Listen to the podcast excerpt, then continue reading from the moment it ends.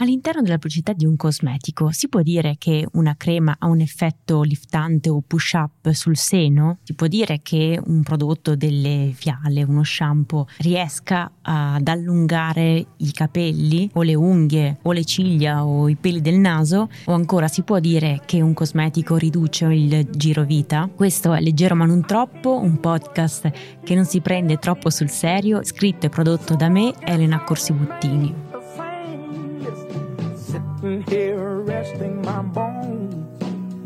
And this loneliness won't leave me alone.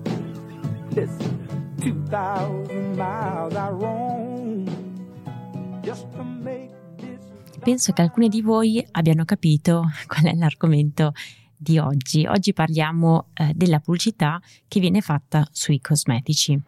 Allora, io direi di partire subito dalle basi e dire che cos'è un cosmetico e che cosa può fare, ovviamente cosa non fa. Un cosmetico è un prodotto che viene applicato sulle superfici del corpo, ma non solo, anche sui denti, sulle mucose della bocca, sui genitali esterni, allo scopo esclusivo o prevalente di pulirli, deodorarli, profumarli e correggere l'aspetto estetico. Ciò che non può fare invece il cosmetico è andare a interferire, ad agire sull'attività biologica che avviene all'interno delle cellule per sortire qualunque tipo di effetto. Questa è una spiegazione molto semplice ma che può essere applicata trasversalmente.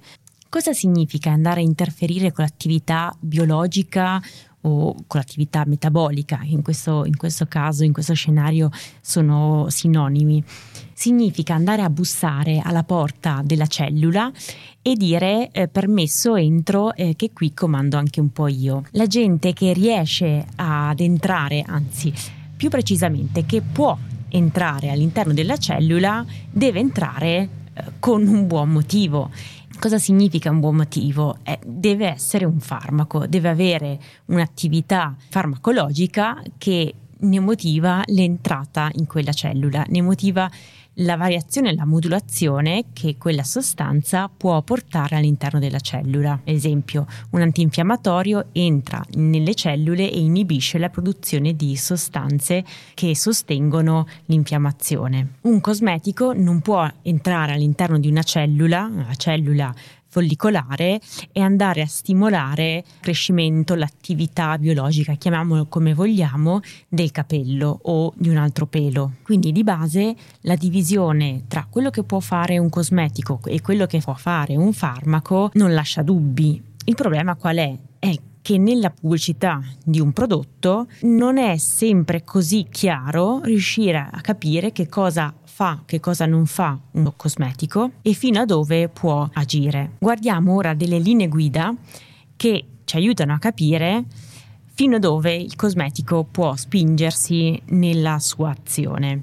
Allora, la prima cosa è che il claim, cioè il messaggio pubblicitario, deve essere dimostrabile. Faccio degli esempi. Posso dire che questo prodotto dà una riduzione media delle rughe dell'X%. Posso dire che una crema idratante riesce ad aumentare l'idratazione della pelle con un valore medio dell'Y%.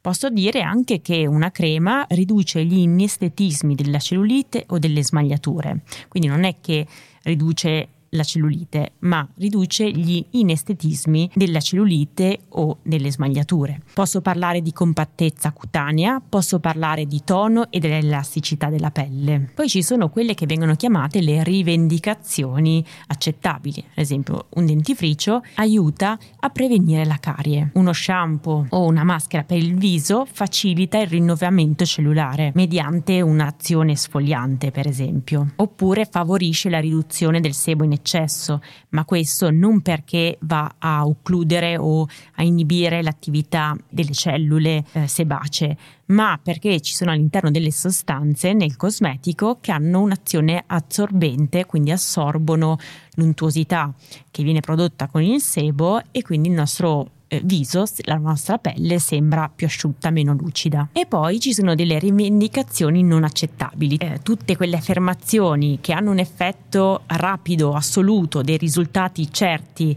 raggiungibili, eh, tutte queste rientrano invece nella cattiva comunicazione. Per esempio, diminuzione del 100% delle rughe, 100% protezione dai radicali liberi, 100% naturale, utilizzando eh, dei termini come, non so, novità esclusiva, novità mondiale, aiuta a snellire rapidamente. Ecco, in tutti quei casi in cui c'è dell'assolutismo pragmatico, c'è qualcosa che stona, che non si dovrebbe utilizzare. Poi c'è un altro punto che è fondamentale, quella che è la trasparenza e la semplicità delle informazioni mi ricordo di una meravigliosa pubblicità di barrette per cani che dovevano, non mi ricordo fare che cosa, forse tenere i denti puliti. Il claim era riduce dell'80% la formazione del tartaro e qui spuntava un asterisco. Io mi ricordo che vedi una volta, vedi due volte questa pubblicità, metto poi il fermo immagine. L'asterisco riportava un altro asterisco che era scritto minuscolo, un carattere tipo di 4 sul televisore, in fondo a destra con scritto test di autovalutazione effettuato su eh, un campione di 20 cani. Ecco, qui ci sono alcuni, alcune criticità. La prima cosa è riportare un asterisco scritto in caratteri tipo lillipuziani in modo che possa essere poco chiaro per, per, lo spettatore. Io per esempio avevo fatto il fermo immagine, ma se non avessi fatto il fermo immagine non sarei riuscita a capire che cosa ci fosse scritto. E l'altro punto è che bisogna capire se un test effettuato su un campione di 20, di 20 cani possa essere rappresentativo, però questo è un altro paio di braghe ancora. L'altra cosa è che il linguaggio che viene utilizzato eh, deve essere comprensibile comprensibile e bisogna evitare quell'area di scientificità che rende poco chiaro il messaggio. Eh, l'area di scientificità in gergo mautiano viene chiamato scientifichese. Per esempio, vi leggo un claim che è stato utilizzato e che è stato riconosciuto poco chiaro poco trasparente. Protegge il DNA difendendo la naturale capacità della pelle di autorinnovarsi. Asterisco che riportava un altro asterisco che diceva GP4G test in vitro su cheratinociti. Ci metto la mano sul fuoco che le persone riescono a capire che cos'è questo GP4G test. Il punto qual è? Che, che solamente una persona mediamente sgamata e che lavora in quell'ambito, quindi un addetto ai lavori, riesce a capire che questa frase non ha senso. Mentre la mia amica Alice che fa l'architetta eh, probabilmente pensa che questa dicitura sia, sia, vera, perché rivestita da un'area di scientificità. Ma l'ingannevolezza, cioè il farti desumere delle cose che in realtà non ti dico, si può realizzare anche in altri, in altri, modi. Uno molto frequente è quello di farti pensare che un cosmetico abbia un'attività che non è attribuibile proprio per definizione a un cosmetico o che abbia una modalità di somministrazione che ricorda molto quella dei farmaci. Mi sto riferendo per esempio a dei patch che venivano pubblicizzati per la caduta dei capelli, quindi era un cerottino che ti mettevi sul collo vicino all'attaccatura dei capelli e questo prodotto qua, anche se non lo diceva espressamente, ma lo diceva sempre un po' mm, con questo tono scientifichese, faceva pensare alla persona a quei cerotti trasdermici, tipo quelli utilizzati per la contraccezione o quelli utilizzati per il cuore. Un altro prodotto che ha utilizzato una pubblicità ingannevole è stato un, un prodotto antirughe, si presentava in un flaconcino in vetro, addirittura con il tappo in gomma e la, la fascetta in metallo, con all'interno un applicatore di precisione graduato. Questa confezione non faceva pensare a un cosmetico, ma so, un prodotto che veniva utilizzato in medicina estetica per la sua azione farmacologica. In questi casi è abbastanza chiaro, è abbastanza lampante importante il fatto che un cosmetico si vuole vestire, si vuole mettere il cappello di un medicinale, però ci sono anche dei casi che chiamiamo borderline, nei quali un termine, a seconda in quale contesto io lo utilizzo, può eh, entrare o meno nella pulcità ingannevole. Per esempio, il termine snellente o effetto snellente. Questo termine può essere accettato se l'effetto effetto si riferisce a una percezione o una impressione dell'utilizzatrice e non di un risultato oggettivo. Cosa significa test di autovalutazione? Significa prendere le 50 signore a cui si è dato il prodotto e chiedere se si sentono più snelle. È un effetto che il prodotto può vantare perché non si riferisce per esempio a una perdita di centimetri nel girovita o una riduzione dell'adipe. Se io invece utilizzo il termine snellente e a fianco metto l'immagine di un rocchetto di un metro, quelli da sarto, allora il contesto cambia e faccio presumere che il prodotto possa ridurre di una taglia. Stessa cosa vale per la parola rimodellante, dipende in quale contesto lo utilizzo. Se questa parola esce da un test di autovalutazione, cioè si chiede alla signora, signora, la sua pelle se la sente più compatta, eh, se la signora dice di sì, ovviamente su tot eh, signore,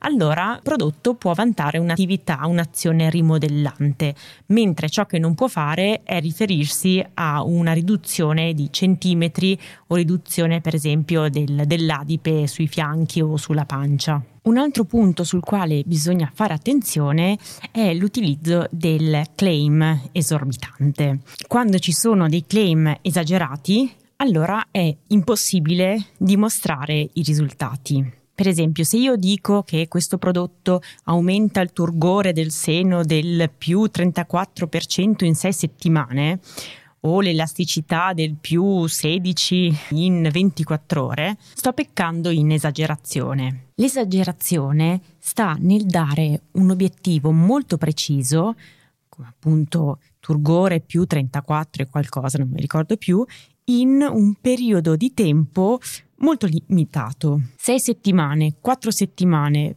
24 ore. Aggiungo anche una considerazione. La comunicazione non si fa solamente con le parole con i testi, ma si fa anche con le immagini. Quindi utilizzare alcune immagini che nella nostra mente, nella nostra cultura hanno un riferimento ben preciso, anche se non viene espressamente detto. Per esempio, il rocchetto del metro da sarto che indica magari una circonferenza, una lunghezza, insomma, o anche delle frecce, no? delle frecce che magari indicano, puntano sulla pancia oppure um, seguono la curvatura del seno e vanno verso l'alto, mai verso il basso, verso l'alto, che magari fanno pensare alla persona che sta guardando quella pubblicità che quella crema rimodellante per il seno aumenti, cioè faccia tirare sulle tette sostanzialmente. Comunicazione quindi è anche tutto ciò che non viene espressamente scritto, espressamente detto, come per esempio le immagini e i simboli che vengono raffigurati.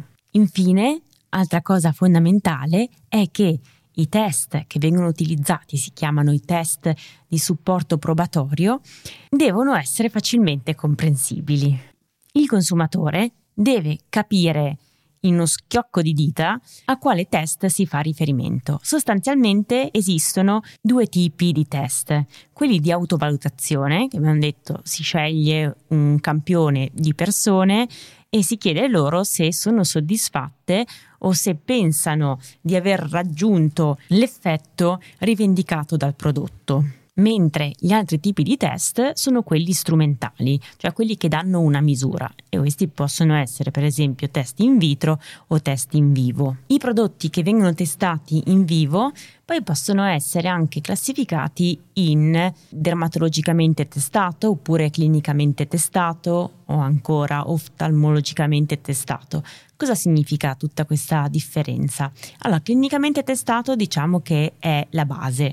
Significa che il prodotto è stato testato seguendo un protocollo da personale sanitario o in generale da figure esperte. Il dermatologicamente testato significa invece che il test è stato eseguito mediante un protocollo sotto la supervisione di un dermatologo. L'oftalmologicamente testato invece significa che il prodotto proprio per l'area in cui viene applicato, non so, nell'area perioculare, viene testato per evitare l'irritazione oculare. Spero che dopo questa carrellata di informazioni sulla buona comunicazione mi vogliate ancora bene. Vi ricordo per scrivermi progettibuttini.gmail.com per sostenermi lo potete fare mediante l'account PayPal progetti buttini chiocciolagmail.com o sul mio account Kofi e ringrazio tutte le persone che ogni settimana mi fanno una piccola o grande donazione che sia e che permettono che questo podcast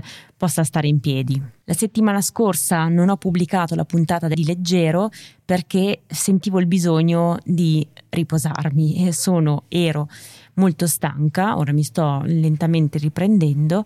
Non penso che mi debba scusare per questa cosa, però è un modo per dirvi che ci tengo moltissimo che ogni giovedì esca questa puntata e quando non esce, quelle poche volte che non esce, è perché anch'io ho dei limiti.